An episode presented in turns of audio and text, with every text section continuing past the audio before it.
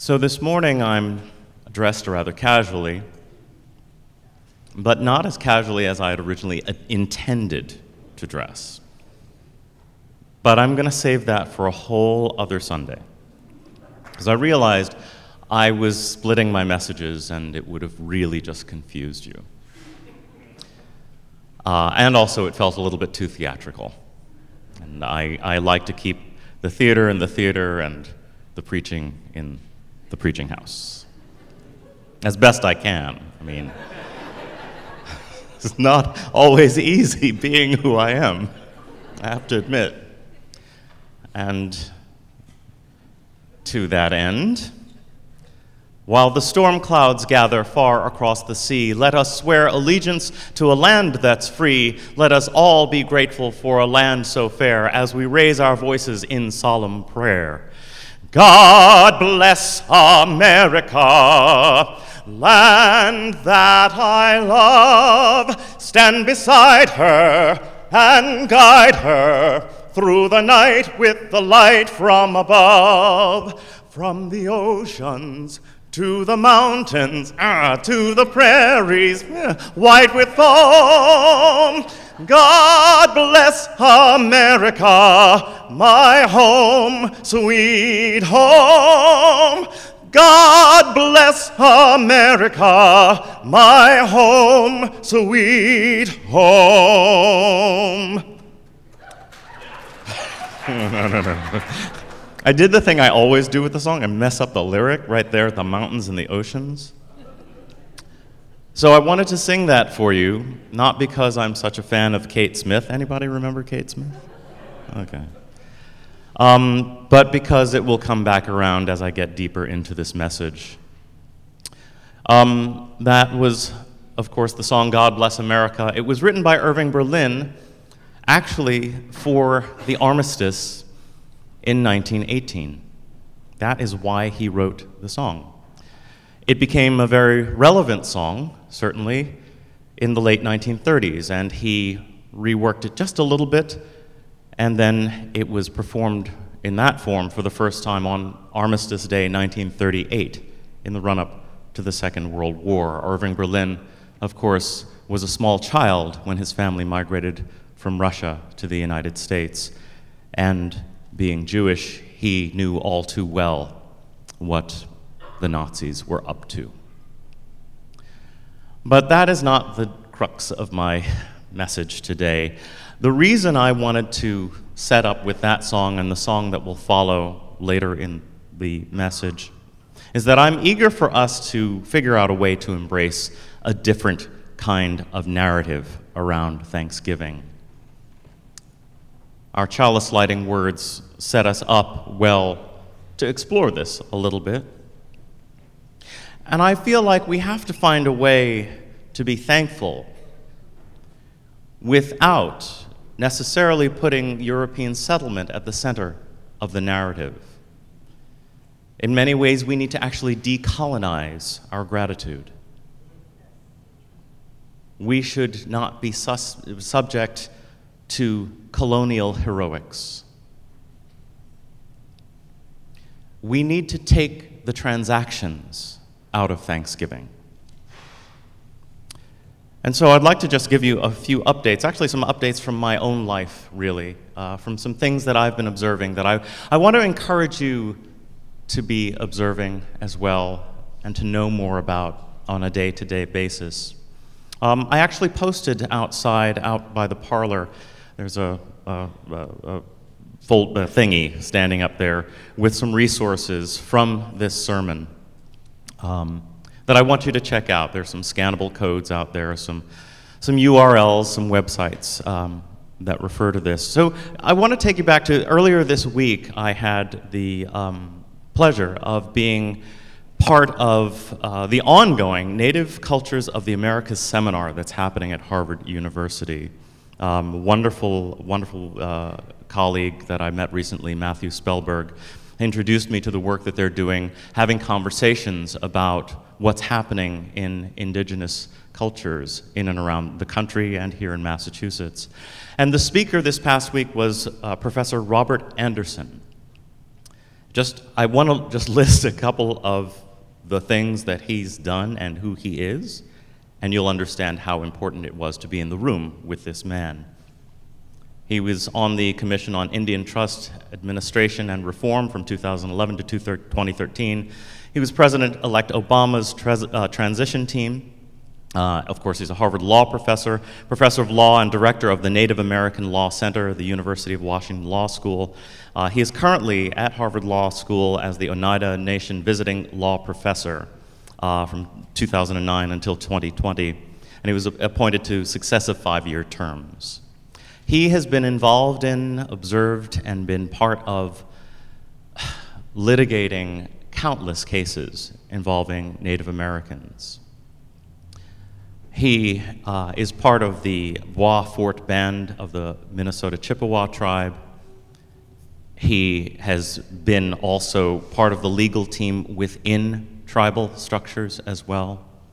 He's a brilliant man, and I was blown away by how cheerful he was in all of this. He's someone who strikes me as one of those people that is grounded in a strong sense of hope.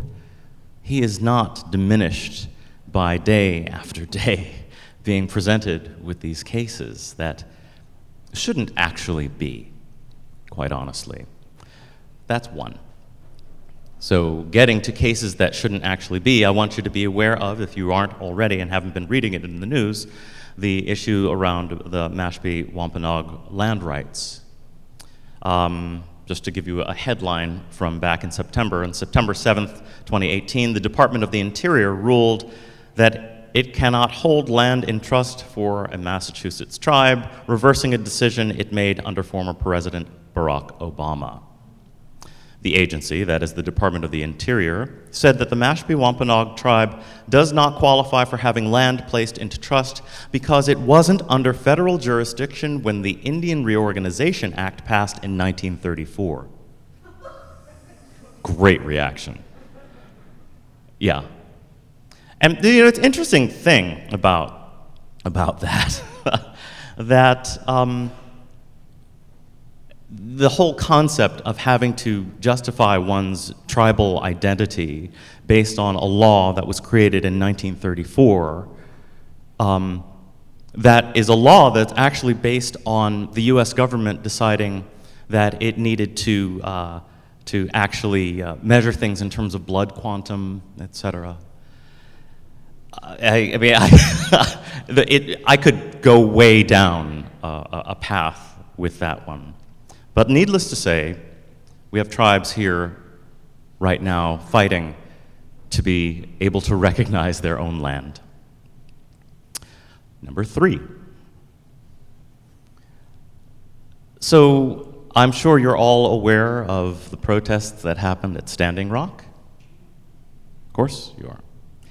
I don't know how aware you are that it is still going on.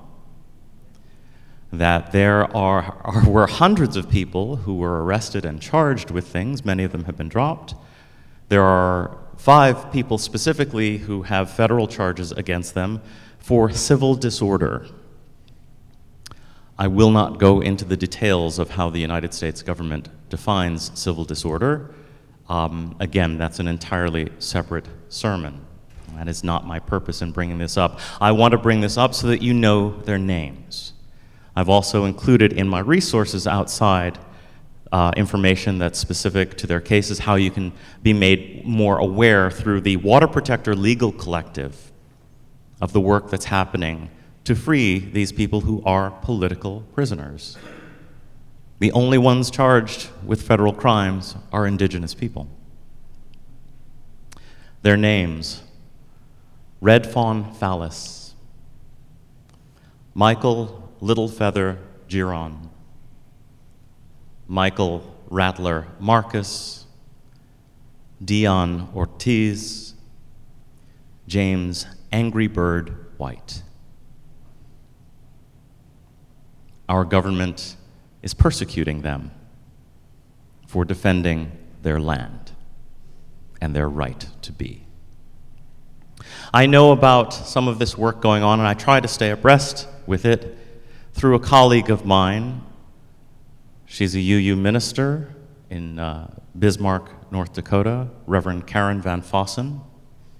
She's white, and I listen to the way she speaks about being engaged in this work, and I understand what it must mean to truly be humble.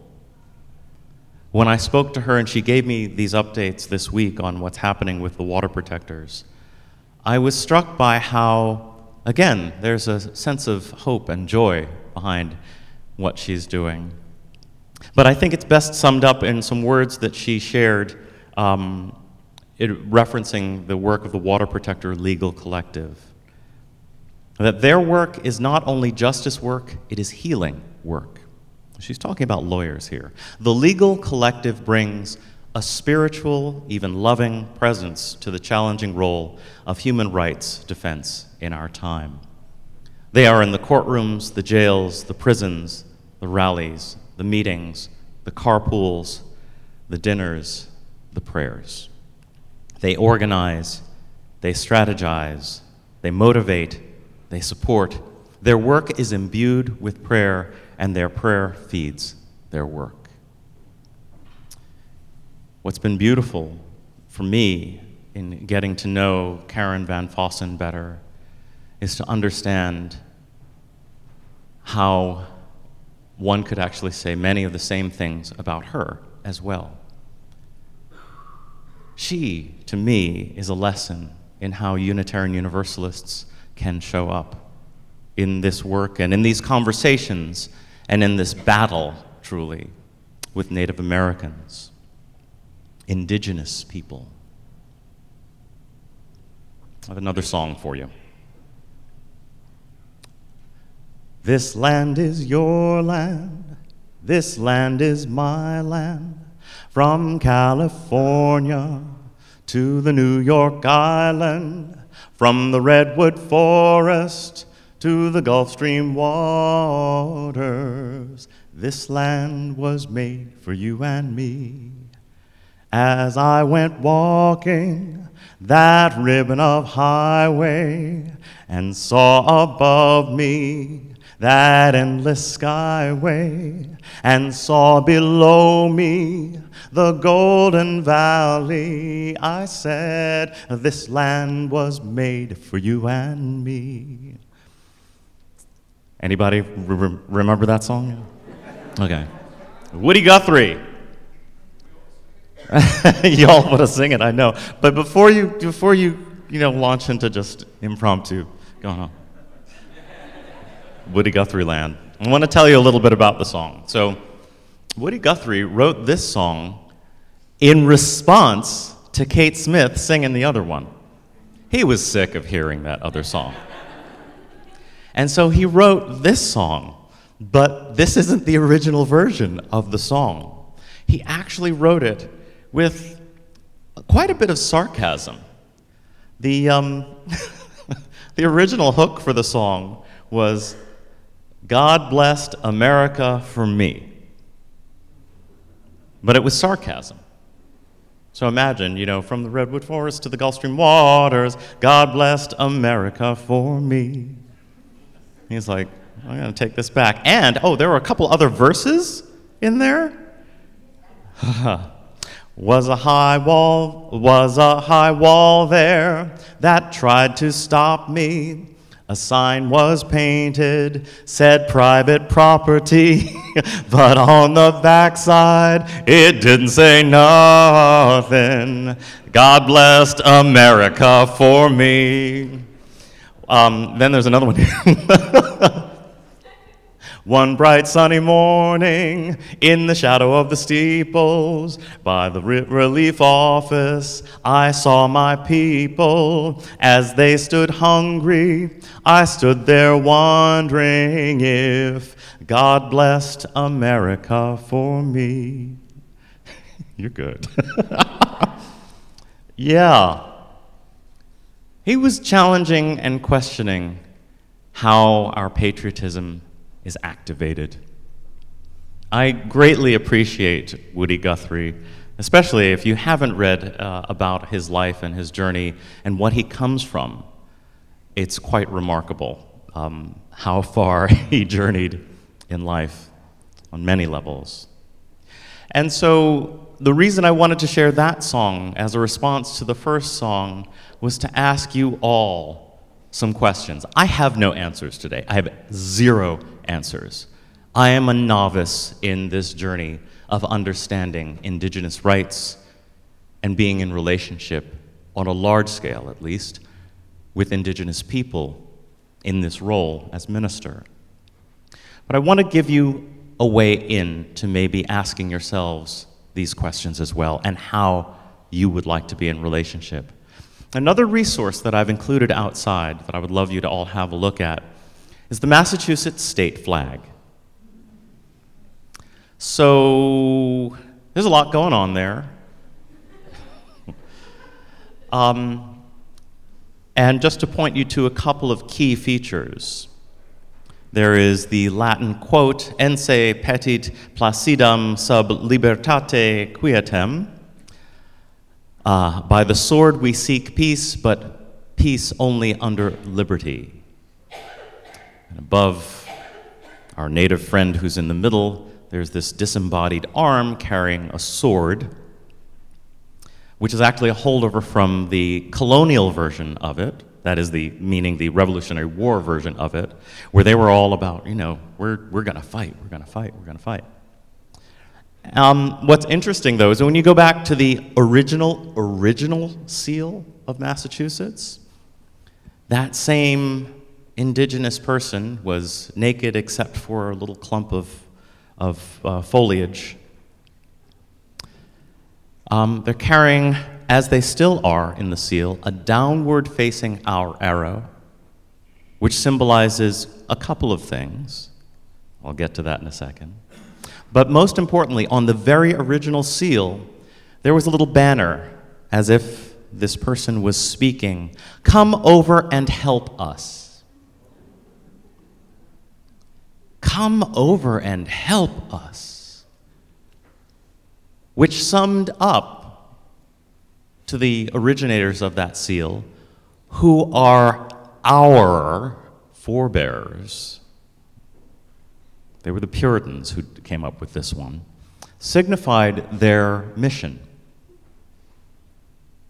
to both, quote unquote, educate the Indigenous people and also have a commercial relationship with them.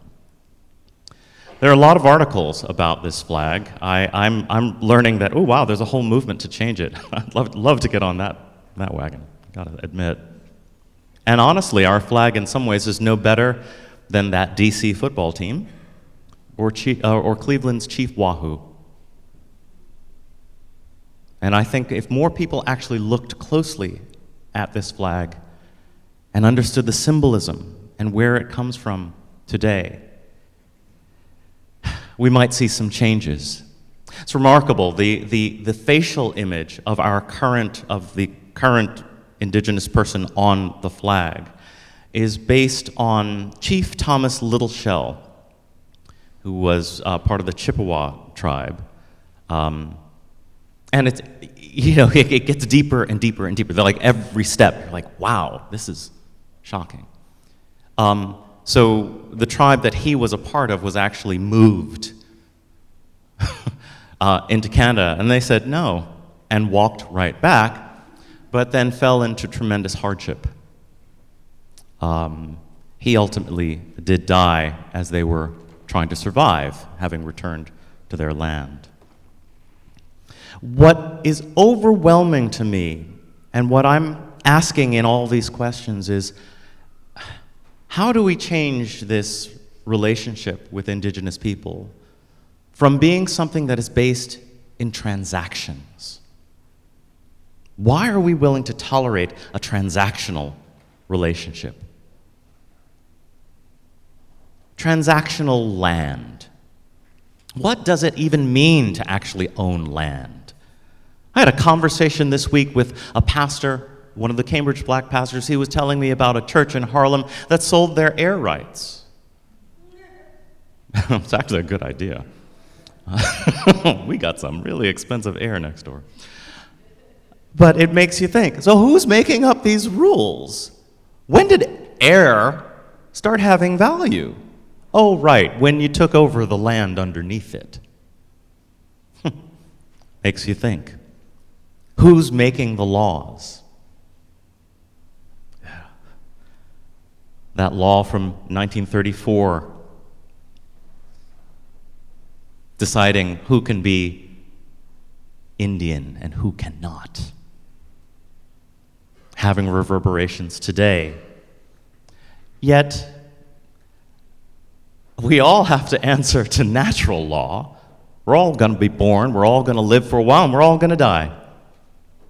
Wouldn't it be better if we were more engaged in some natural law more often and deeper than all this transactional law? What if we could embrace being in community with indigenous people based on natural law first? Wow, revolutionary. Transactional bodies. That Indian Reorganization Act of nineteen thirty-four. I am not qualified to talk about blood quantum. I just want to use those words in this pulpit so that you know to go out there and do the research on the complex process of determining what it means to actually be Native, Indigenous, Indian, according to our government. But I will tell you this much. My own history is deeply impacted by this idea of how much blood one needs to qualify to be white. The one drop rule, folks. My great-great-grandmother, all of her siblings were considered white because they could pass. My great-great-grandmother could not pass because of her kinky hair. She had more than one drop in her, as, as did her siblings, but no one knew that. So why do we tolerate a transactional relationship around indigenous bodies? Lastly, transactional justice. And I say to you, no, absolutely not. There is no way justice can or should ever be transactional. Bearing witness, showing up on the border, on the southern border with people in need, does not need a payoff. Accompanying someone in sanctuary does not need a payoff. Acknowledging the land stolen, taken, used, and abused from indigenous people, actually acknowledging it, holding it up and saying, yep, that was us, does not need a payoff. We need to learn more how to get out of this transactional nature. Okay, I'm going to do this, and it feels good for me. It's fine if it feels good for you, but that should not be the reason you're doing it. The end game of justice is justice, not you feeling good. I love the fact, oh, I love Mandy. Let's just put that out there. And I love the fact that she brought that story today about the platinum rule.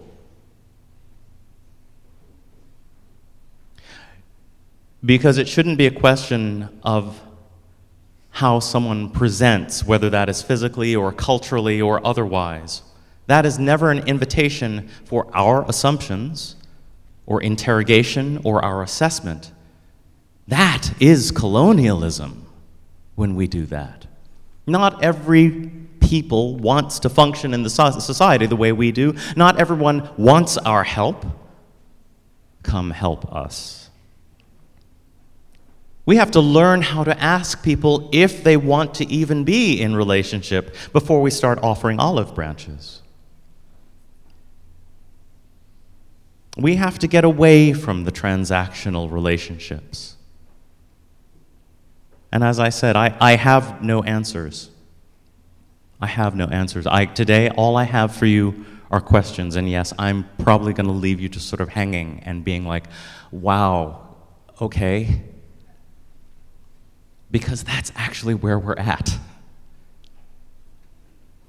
We're willing to crack open this difficult history, to look at it and say, I don't know. I just know it needs to be better.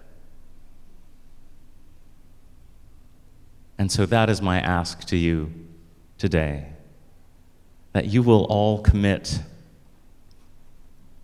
all commit to letting go of transactions as being part of how we are in the world with each other, and that we let a genuine love and affection and admiration for just the simplicity of each other's humanity to be what compels us to find authentic relationship.